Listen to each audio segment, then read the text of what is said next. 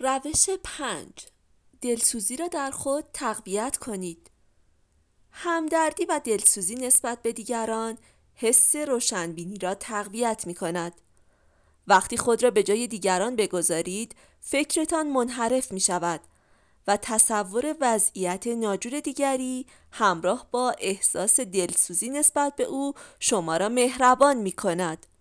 مشکلات دیگران درد و نگرانی آنها به اندازه گرفتاری های ما و اغلب خیلی بدتر از آنچه ما داریم هستند. با تشخیص این واقعیت و پیشنهاد بعضی کمک ها ما قلبمان را می گشاییم و به طور فضاینده احساس قدردانیمان را افزایش می دهیم. همدردی احساسی است که می توانید با تمرین آن را بیشتر کنید. غمخواری شامل دو مرحله است. مفهوم و عمل. مفهوم خیلی ساده است.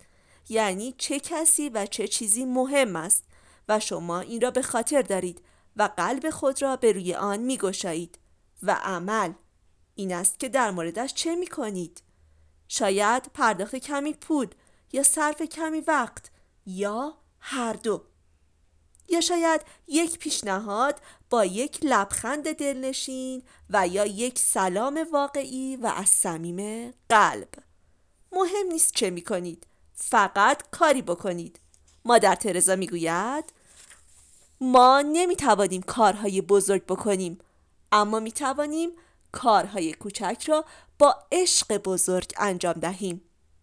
همدردی احساس قدردانی را افزایش می دهد و توجه نکردن به چیزهای کوچکی که ما معمولا آنها را خیلی جدی می‌گیریم معجزه زندگی را نمایان می کند معجزه که شما در کتاب ها خانده اید دیدن، عشق ورزیدن و بقیه چیزها به شما کمک می کند تا دریابید آنچه که شما فکر می کنید چیزهای بزرگی هستند.